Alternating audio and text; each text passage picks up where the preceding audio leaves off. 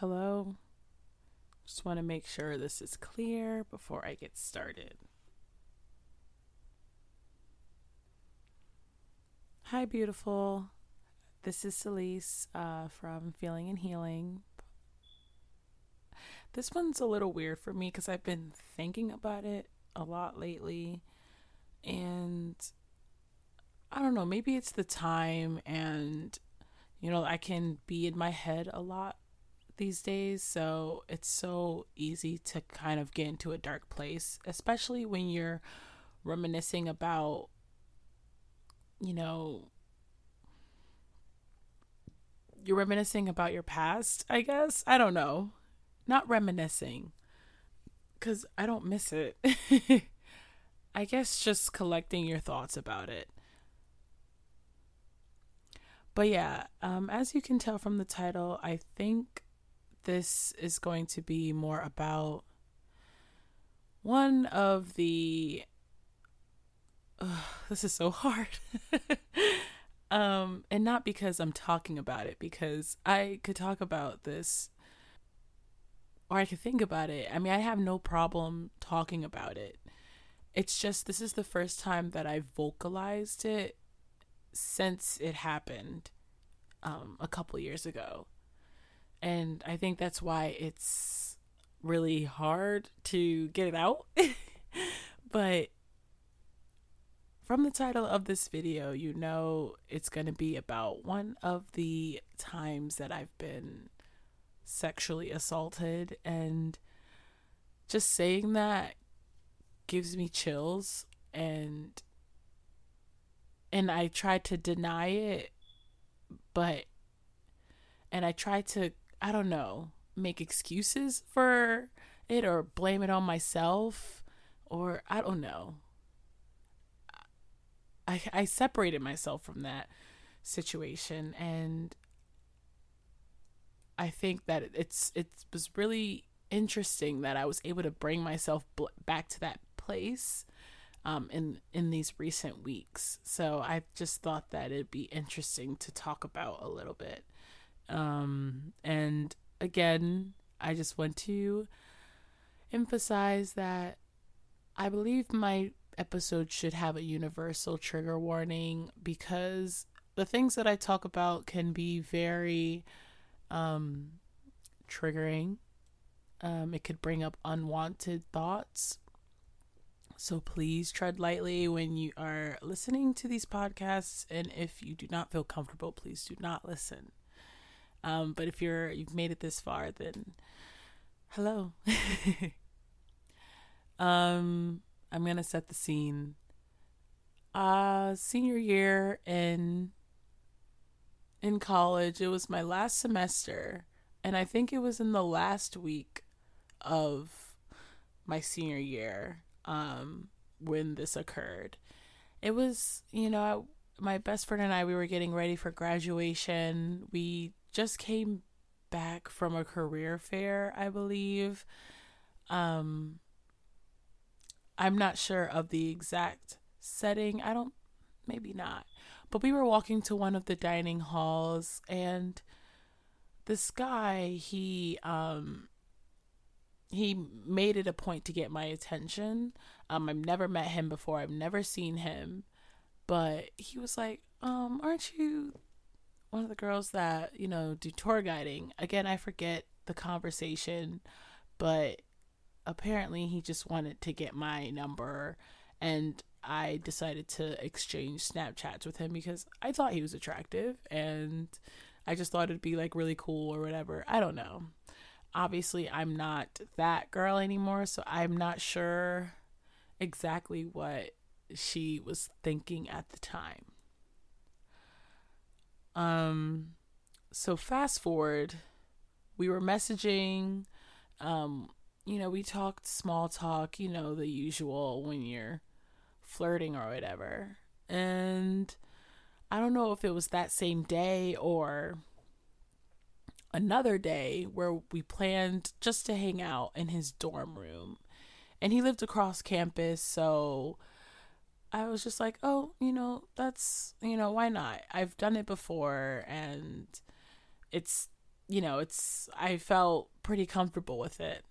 And or so I thought. And so I just packed a bag. I let my best friend know that I wasn't I'm possibly just going to spend the night, you know. I didn't have anything in mind to do anything with this guy and but I just packed a bag just in case I ended up falling asleep because I had work early in the morning after that and he lived closer to my job so I was just like might as well just kind of like take advantage of being closer to my job and I could just walk there it'd be it'll be very convenient for me.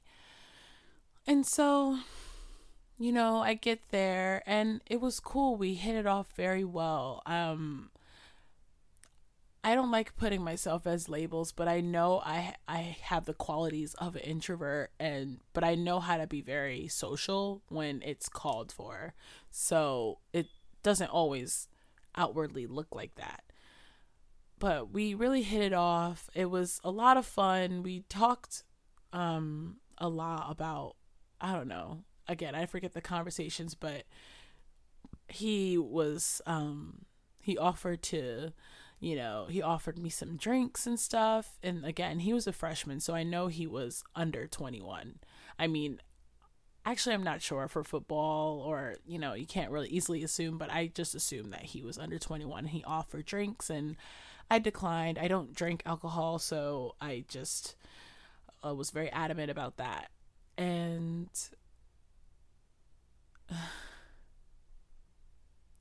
he offered um some weed. And again, like I usually don't do drugs, but I was just like, why not? Um so we went to like this little corner area into this I don't know where he brought me to. It was like a um like a hallway that students aren't supposed to be walking through, but um it was interesting and again I don't smoke weed, so it hurt my lungs. And I remember, like, after taking a few puffs, that's when he started to get, like, you know, really touchy or whatever. Like, he started kind of leaning in closer and, you know, he wanted to be, you know, just closer to me. And so, again, like, I didn't mind, like, making out or things like that. Like that was fine and I kind of figured things like that would happen. This isn't the my first rodeo at this point, but it was just I just, you know, I wasn't thinking anything else of it and I thought it was kind of cute. We were hitting it off. It was going to be a good night. So he brought me back to the um back to his room and um at the time I had like a wig on And so, you know, I told him like I'm going to take this wig off and I'm going to put a wig cap on and he was completely fine with that, which I thought was really cool. Um and then after it's the details are blanking a little bit cuz it's been a little while. Um and also what I usually do with traumatic experiences is I my brain kind of forgets about it. I think that's a real thing. It's like some sort of like conscious um like purposeful and amnesia so i don't know but clothes start going off and you know making out. That's all good. Like i was totally fine with that. It was it was totally fine. And i don't know what happened but i was just telling him like um he got to a point where he wanted to have sex. And i remember not being very like i didn't want to do it. I i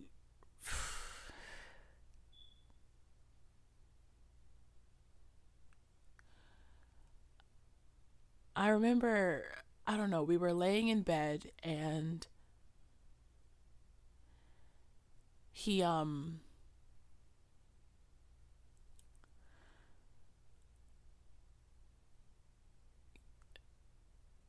Uh, what happened?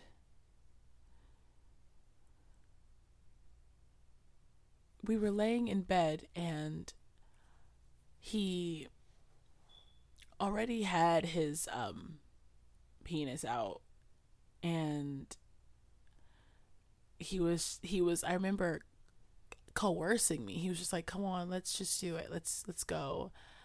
And I really didn't want to do it. And I don't remember saying yes, but I just remember that it's like as he was asking me, he already was kind of shoving like trying to force it in. And I'm I'm really sorry about the details, but you know, that's that's sex, I guess. But um he was already forcing it in and I was just like um I really I don't I really don't think we should be doing this. But then I I remember getting quiet. I don't I at a certain point I wasn't speaking anymore. And he just shoves it in. And then I remember I did ask him if he could just use a condom. But um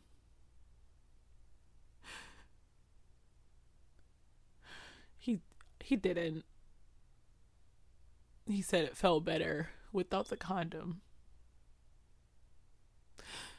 And yeah, that was it. It was very um mechanical. It wasn't like at that point I was totally turned off. I remember it hurting at one point and yeah, it was just very it was weird. It was a weird time and I didn't even realize anything of it until after. It was it didn't last that long. I mean, I don't I actually forgot how long it was cuz I checked out. I remember not being um present anymore after that.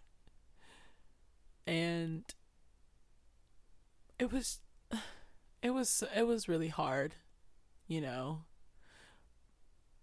because like now I'm putting myself back in to that to that girl who just wanted to have fun and things went too far and she felt powerless and I feel that right now. It's really, you know, it's it's hard. because I pushed that down so far. Because anyone who looks at it from the outside is probably like, you should have figured that was something that would happen, you know, going into going to this guy's room this late at night, blah, blah, blah. But at the same time, if someone is not giving you a verbal yes, and if they seem reluctant, you should probably slow down and kind of check in. And again, I don't even know if I'm going to upload this episode because I'm not seeking attention. I'm just trying not even spreading awareness because we know women get sexually harassed and sexually assaulted, unfortunately, so often, every day, you know, there's someone who is being abused, regardless of your age. And at that point, I wasn't sexually assaulted for a while there were a few moments in my life where I was, um, and I couldn't, I was so upset with myself that I allowed myself to get to that point again. I remember, um, coming back home after, because we, I ended up spending the night, because again, I just, I remember falling asleep right after and just, kind of like curling up we didn't cuddle or anything. I was just like at the like his bed was against the wall and so I was at the wall just I didn't want to touch him and he just went right to sleep. And I remember waking up before work and I didn't have any covers on me, so I was just sitting there, you know, half dressed and he was still sleeping and you know, I left and that was it. I got dressed and and left for work and that was the end of that.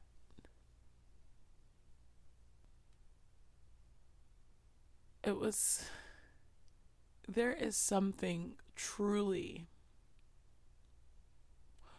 you know wrong with people who do that to others. And i mean i mean i'm i'm so happy that i had the health insurance to you know make sure there was nothing wrong because again you know we had unprotected sex and I really I don't really know what I like where I'm going with this, but I don't I really I really don't want pity. That's the thing. Like I don't want people to feel bad for me because I've already drilled in my head that you know it is my fault. Like if I didn't go over there, then this wouldn't have happened. I should have just stayed in bed because it was a late night and if you know me, I'm usually like sleeping by 10, but we were messaging and I was excited. So I packed my bag at like 11 o'clock at night and walked all the way across campus. So, you know, I really, you know, I don't want the pity. I don't, I don't want you to feel bad for me because, you know, that was a few, that was a couple years ago. There is truly um it is it is a very different feeling when someone uses your body against you. And you know it's not like you can throw your body away. You have to use it still and when you're constantly reminded sometimes when you look at certain body parts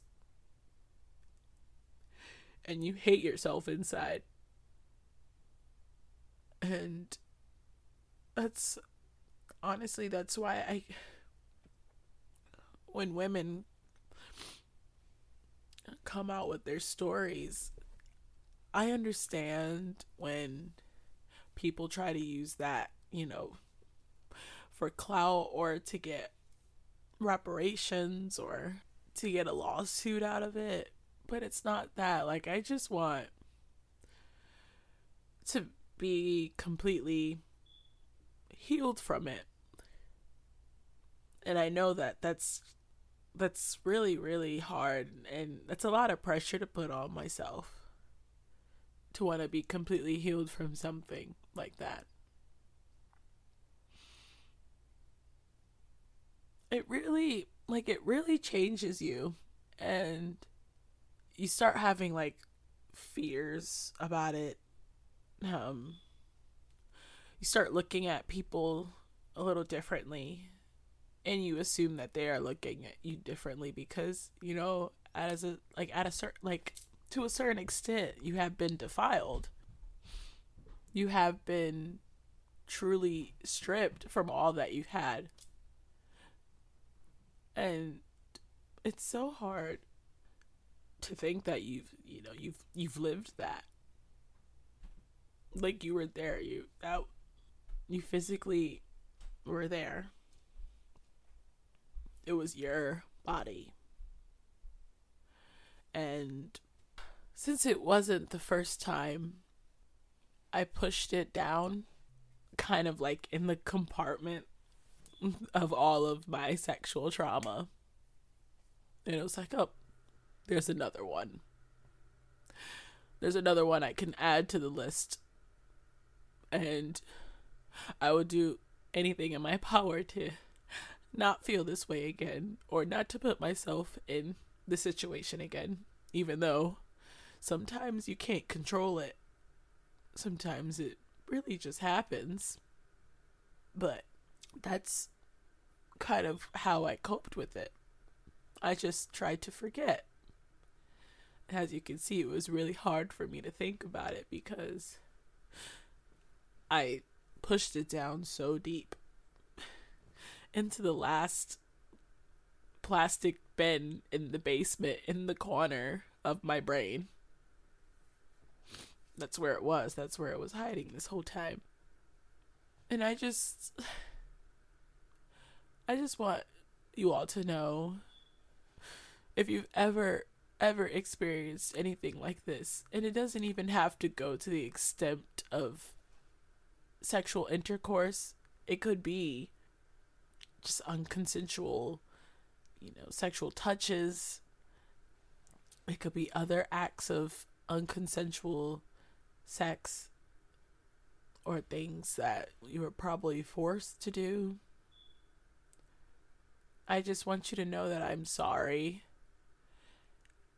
And the way that you have been protecting and coping with yourself is completely valid. No one has any idea what you've gone through. But just know that I hear you and I'm here for you. And I hope that it will never happen again. And I'm at this point where I really can't feel like I want to get my revenge, you know? I'm past that point in my life. I just hope that he doesn't touch people like that again. I hope that every sexual encounter that he's had in between these two years and on were consensual and I do wish him the best. No, I don't. I mean, I care about people, you know, generally. No, I don't care about him. I don't love him. It wasn't anything to me besides the fact that he has defiled me. Again, I'm I'm really not sure if I'm gonna post this. This is probably gonna be um for me. Maybe not. We'll see how I'm feeling while I'm editing. But um it's just it's really it's it's tough. It's a it's a battle. It's a constant battle. And getting to know and doing I guess more more inner work and working with um reteaching my child, um, my inner child and having to talk about this and having to tell her that it's okay and that she's protected now and what has happened to her wasn't her fault.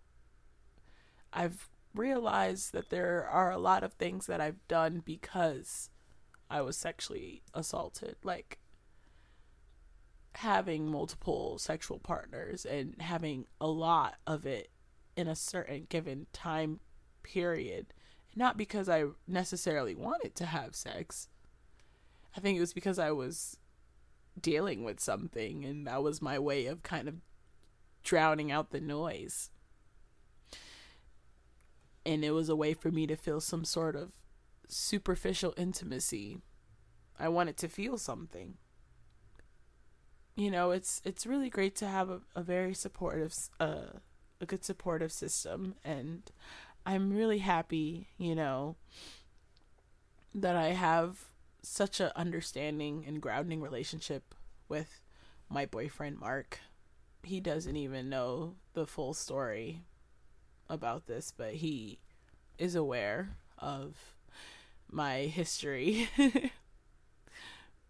but um you know, it's you know, I have to sit with my inner child and talk to her sometimes and tell her that, you know, everything is okay and that adult Celise is, you know, gonna fix it.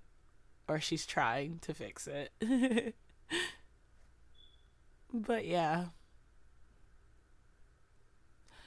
I think this is gonna be the end of this episode. Um thank you so much if you got to this point. Thank you for listening.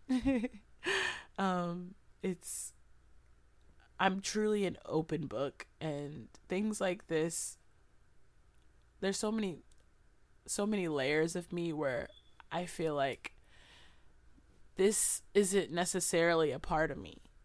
It's just something that I had to go through. My sexual traumas do not make me who I am. I don't identify with my sexual traumas. Um, they have their place in my life and I had to experience them for whatever reason, but it's not who I am. It's just an experience that I had to go through. And yeah, that's basically it. Um Thank you so much. Bye.